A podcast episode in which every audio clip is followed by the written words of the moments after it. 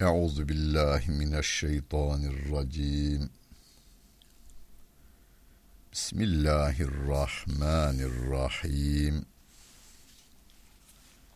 Elhamdülillahi Rabbil alemin.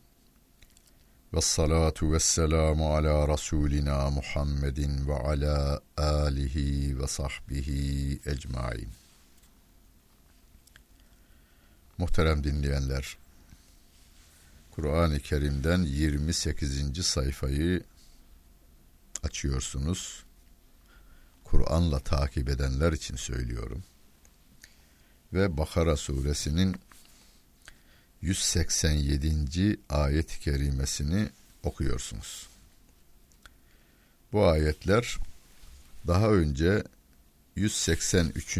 ayet-i kerimede emredilen Ramazan orucuyla ilgili açıklamalar getiriyor Rabbim burada. Uhille lekum leyletes siyamir rafetu ila nisaikum. Hunne libasun lekum ve entum libasun lehun. Alimallahu ennekum kuntum tahtanun enfusekum. Fetabe aleykum ve afa ankum فَالْآنَ بَاشِرُوهُنَّ وَابْتَغُوا مَا كَتَبَ اللّٰهُ لَكُمْ Oruç farz kılınınca açıklama da gelmeyince akşamdan akşama oruç tutmaya başlamış sahabe. Yani akşam yemeğini yiyorlar. Ondan sonra oruca başlıyorlar. E, sahur vakti yok, sahur da yok. İkinci gün yani 24 saat sonra akşam ezan gün batınca tekrar oruçlarını iftar yapıyorlar. Yeniden o iftar yeniden orucun başlangıcı oluyor. Burada sıkıntılar meydana gelmiş. E, eşlerinden uzak kalıyorlar. Bir ay uzak kalma durumu var. Bunu açıklıyor Rabbim. Ramazan yani oruç günlerinin gecelerinde eşlerinizle cinsel ilişkide bulunmanız size helal kılındı diyor.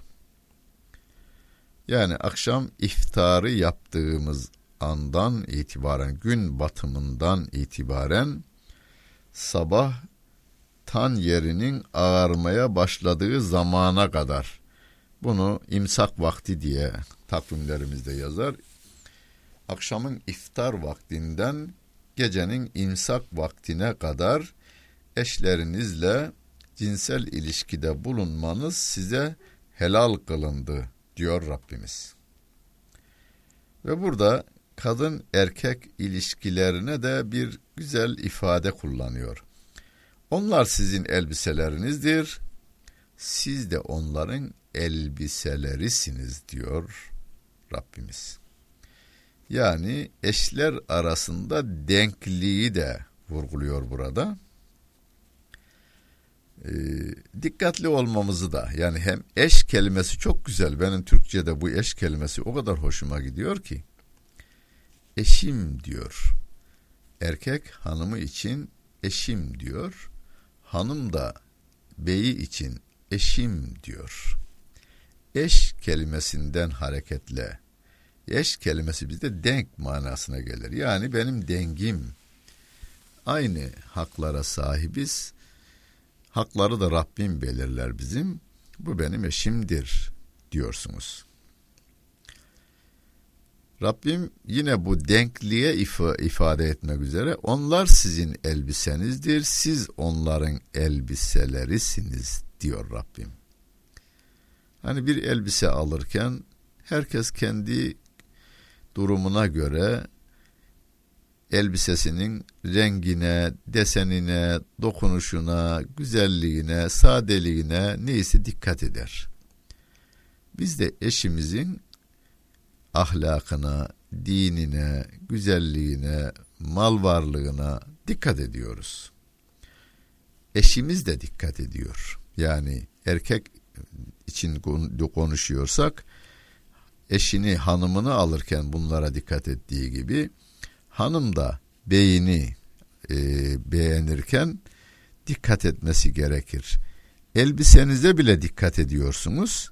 Öyleyse eşinize daha fazla dikkat etmeniz gerekiyor. Elbisenizi 6 ay bir sene giyersiniz, 2 sene giyersiniz ama eşinizle bir ömür geçireceksiniz. Öyleyse hani sevgili peygamberimiz e, e, insanlar eşleriyle dini için evlenir. Güzelliği için evlenir. Malı için evlenir. Soyu yani soy güzelliği de olur ya soyu için evlenir. Siz dini güzel olanı tercih ediniz diyor Peygamber Efendimiz Aleyhisselatü Vesselam. Şimdi dini güzel olanı tercih etmek öbürlerini tercih etmeme anlamına gelmez. Sıralamada birinci sıraya siz dini güzel olanını alınız. Ondan sonra diğer güzelliklerini de hesaba koyarsınız. O ayrı bir şey. Ama birinci sıraya dini güzel olanını birinci sıraya alınız. Allah biliyor ki siz kendinize hainlik ediyorsunuz diyor Rabbim.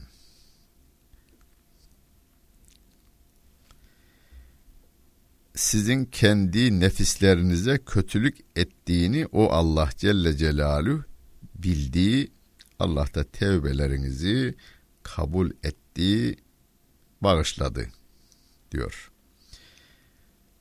Ee, yani akşamdan akşama oruç tutarken sahabeden bazıları geceleyin eşleriyle beraber olmuşlar. Tabi durum bildirilmediği dönemde bu. Ama şimdi Rabbim açıklama getiriyor. İftar vaktinden imsak vaktine kadar geceleyin yani e, oruç gecelerinde eşlerinizle cinsel ilişkide bulunabilirsiniz diyor. Fel ane Şimdi eşlerinizle beraber olunuz. Vebtevu ma keteballahu lekum. Allah'ın sizin için onlarda yazdıklarını arayınız. Eşlerimizde bize Rabbimizin yazdığı nedir? Bazı tefsirler yalnız çocuk kelimesini ifade ederler. Yalnız çocuk değildir. Ayet-i kerime çocuk kelimesini kullanmamış. Çocuk da onlardan biridir. Yani evlilikte gaye çocuktur diyenler eksik cümle kullanırlar. Allah Celle Celaluhu eşlerinizi yarattı sizde huzur bulasınız diye. Eşlerimizde huzur buluyoruz. Ve min ayatihi en halaga lekum min enfusikum ezvacen liteskunu ileyha ve ceale beynekum meveddeten ve rahme.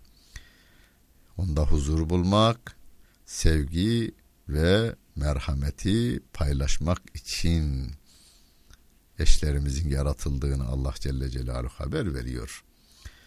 Eğer yalnız çocuk sahibi olmak için evlenilmiş olsaydı Allah Celle Celaluhu insanları da hayvanlar gibi senede bir defa birleşmeyi takdir ediverse çocuklar yine olurdu.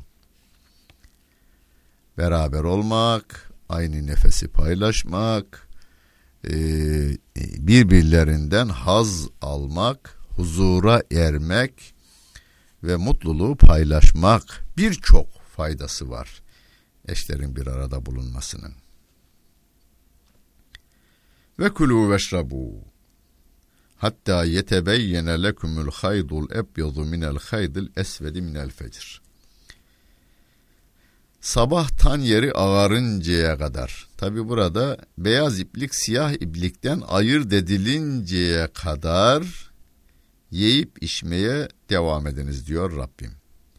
Akşam iftarımızı yaptıktan sonra sabah tan yeri ağarıncaya kadar veya şafak sökünceye kadar da deriz.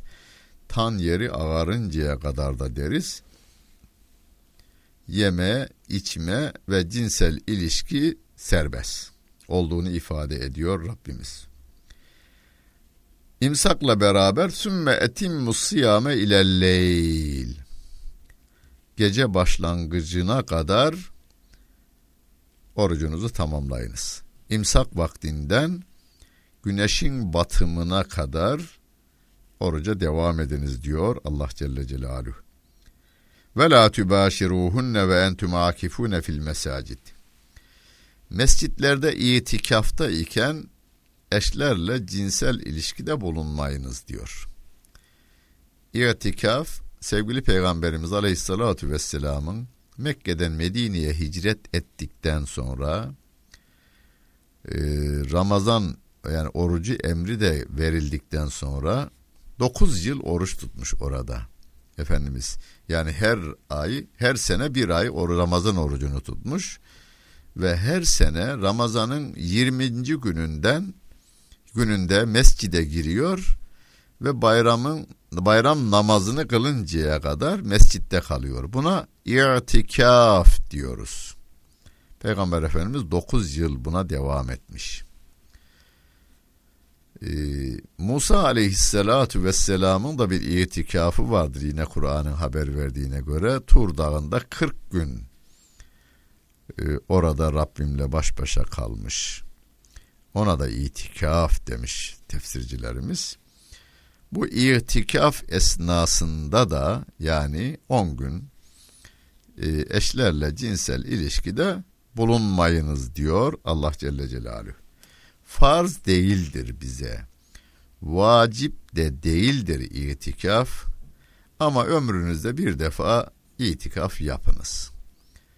E, her sene yaparsanız da iyi olur ama hiç değilse ömrünüzde bir defa bir Ramazan ayının 20. günü sabah namazında mescidinize giriniz. Hanımlar evlerde yapabilir. Evlerinde bir odaya çekilir. O odasında Ramazan'ın 20. gününün sabah namazından başlar. Bayram namazı kılınıncaya kadar orada ibaretle ömrünü geçirir.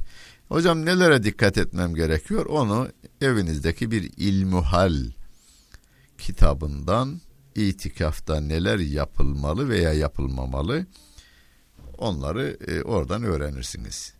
Yani tuvalet için o odanızdan veya camiden çıkıyorsunuz, banyonuz için çıkıyorsunuz, yemeğiniz için çıkabiliyorsunuz e, veya yemeğinizi oraya getiriyorlar ama çıkabilirsiniz de. Yani zaruri ihtiyaçlar için çıkılır. Belki tekrar aynı odaya dönülür.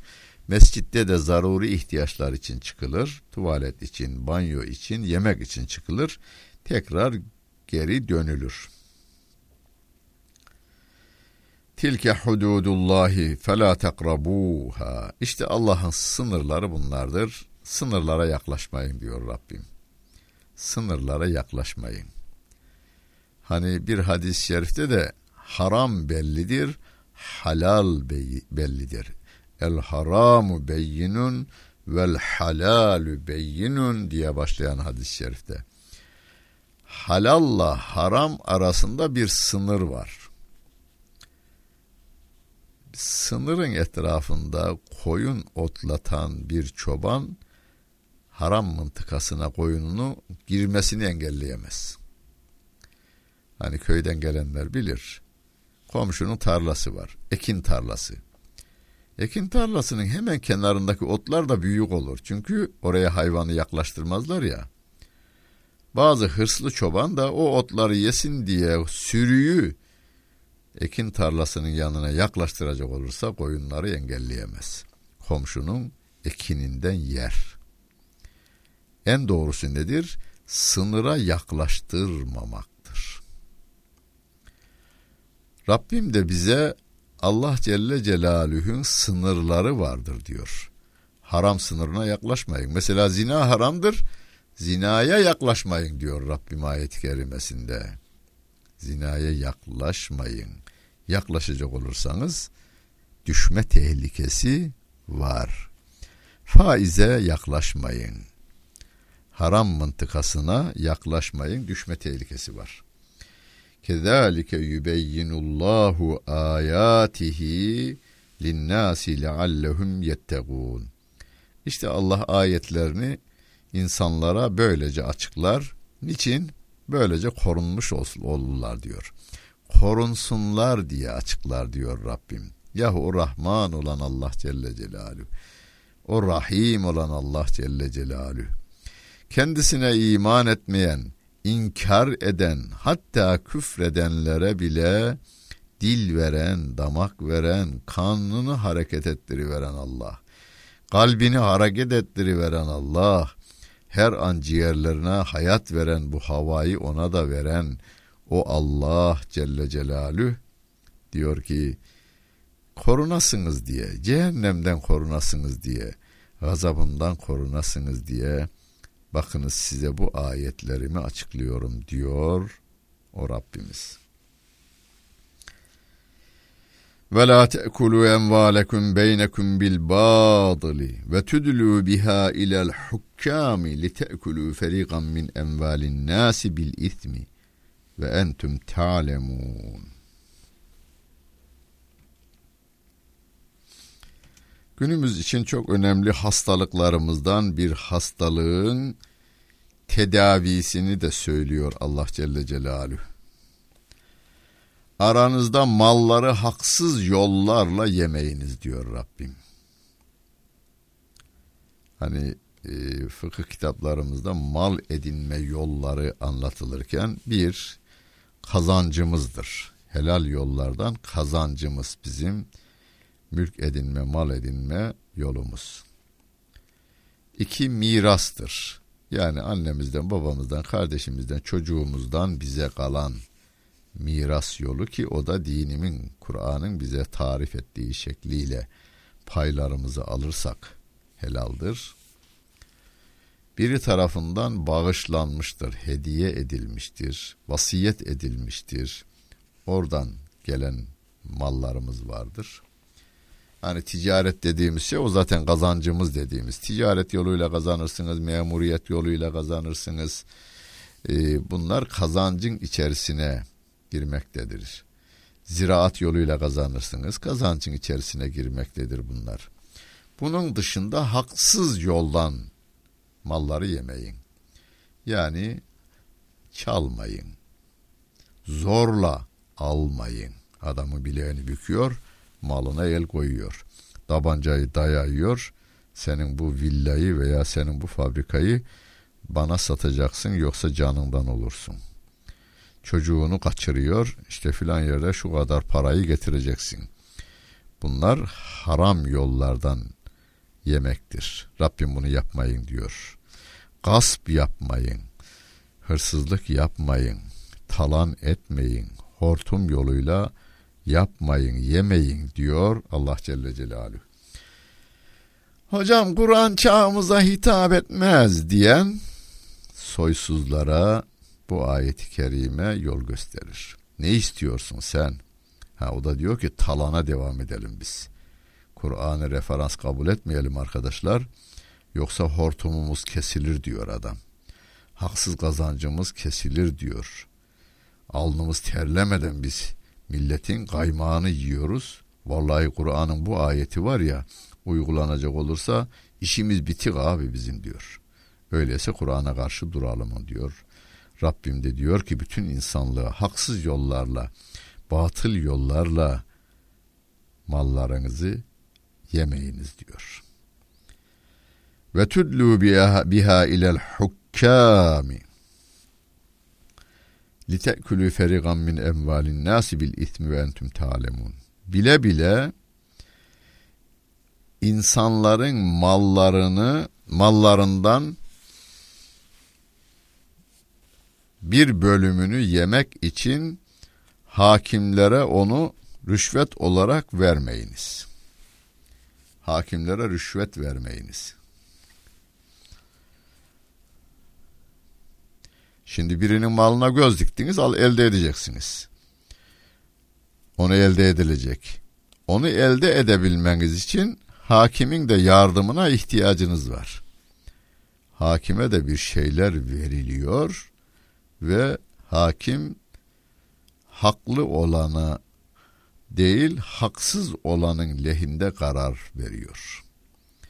İnsanlardan bir kısmının malını zimmetinize geçirmek için hakimlere de rüşvet vermeyin diyor Allah Celle Celaluhu bu ayeti kerimesinde. Rüşveti de engellemiş oluyor Kur'an-ı Kerim. Ve şu anda dünyanın en büyük sorunlarından bir tanesi. Büyük şirketler rüşvet alıp veriyorlar. Devletler alıp veriyorlar.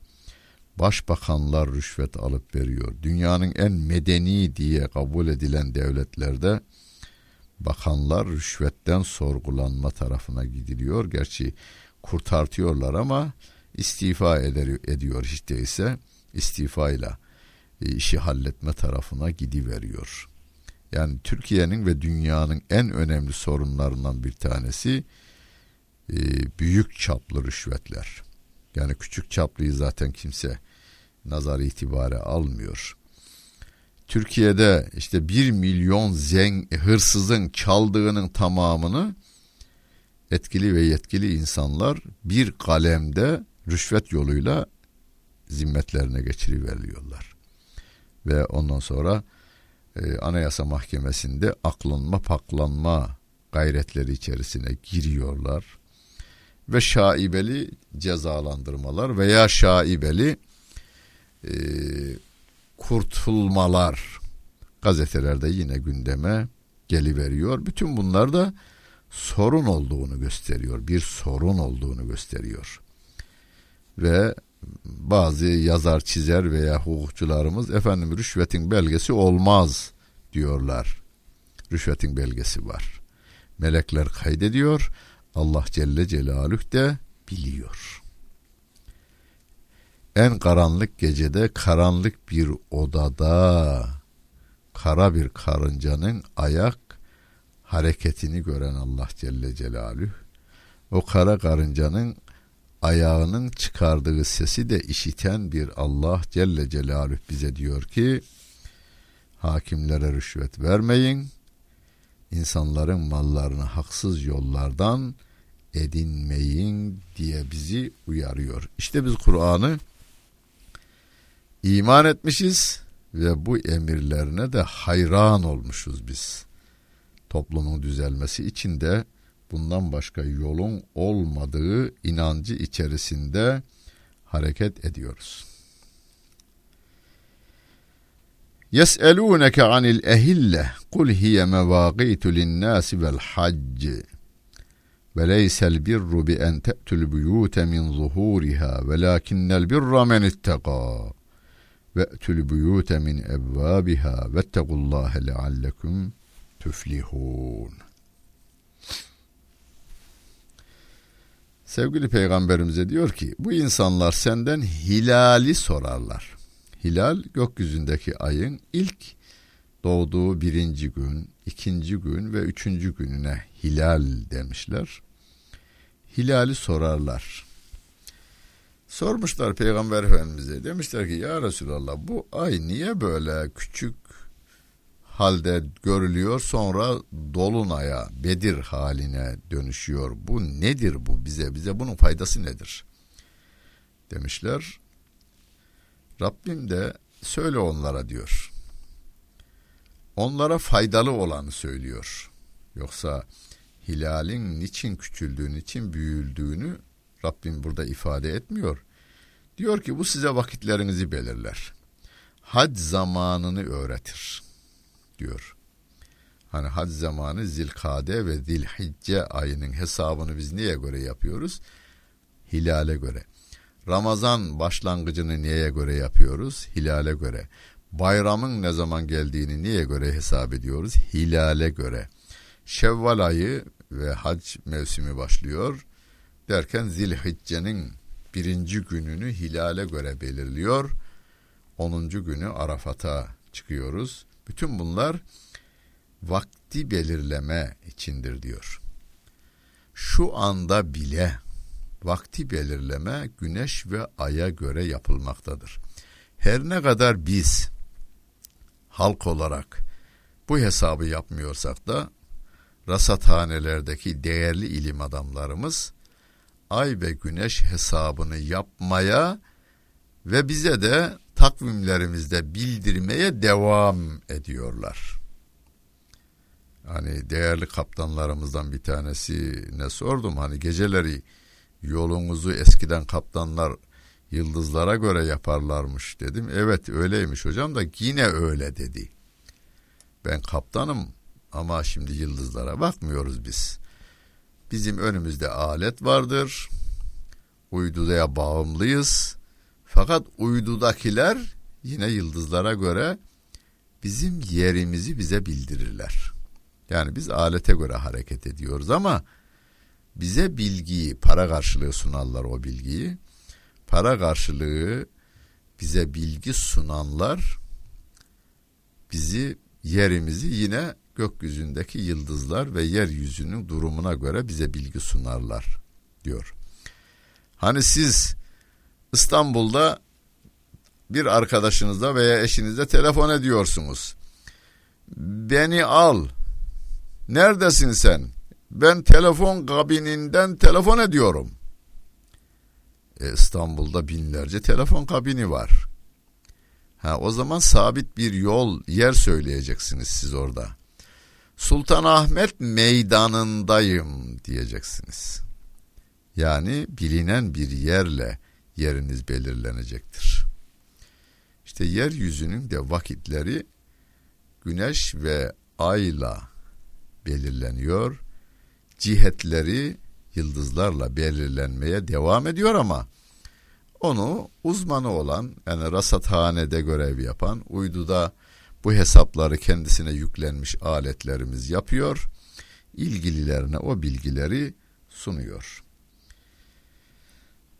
Allah Celle Celaluhu'nun takvimi herkes tarafından görülüyor. Ama bizim yaptığımız takvimler satın alırsak, para ödersek, belirli yere asarsak görebiliyoruz. Ama o takvimlerin de kaynağı yine Allah Celle Celaluhu'nun gökyüzüne ası verdiği güneş ve ayla hesaba devam ediyor. Ee, eskiden e, cahiliye dönemi insanları hacdan dönüşlerinde evlerine girerken çıktıkları kapıdan değil arka kapıdan girerlermiş ve bunu da takva olarak değerlendirirlermiş. Rabbim diyor ki bunlar takva değildir diyor. Evlerinize çıktığınız kapılardan girin diyor. İyilik takvadadır diyor. Yani siz müttaki olmak istiyorsanız, iyi olmak istiyorsanız Allah'ın emrettiklerini yerine getireceksiniz. Yasaklarından kaçınacaksınız. Evlerinize kapılarınızdan gireceksiniz. Allah'tan sakınacaksınız ki böylece kurtuluşa eresiniz diyor. E günümüzde de insanların binlerce böyle sapık hareketleri vardır. Kendi kafalarına göre iyilik yaptıklarını zan ederler. Kendileri bir şey uydururlar, din adına bir merasim uydururlar. Kur'an'da yoktur, sünnette yoktur, İncil'de yoktur, Tevrat'ta yoktur, Zebur'da yoktur. Onu uygulama tarafına giderler. Mesela Kur'an'dan bir misal verelim. Rabbim emretmediğim halde diyor bu e, rahipler kendileri ruhbanlık ihdas ettiler ve rahbaniyeten ibtedauha diyor.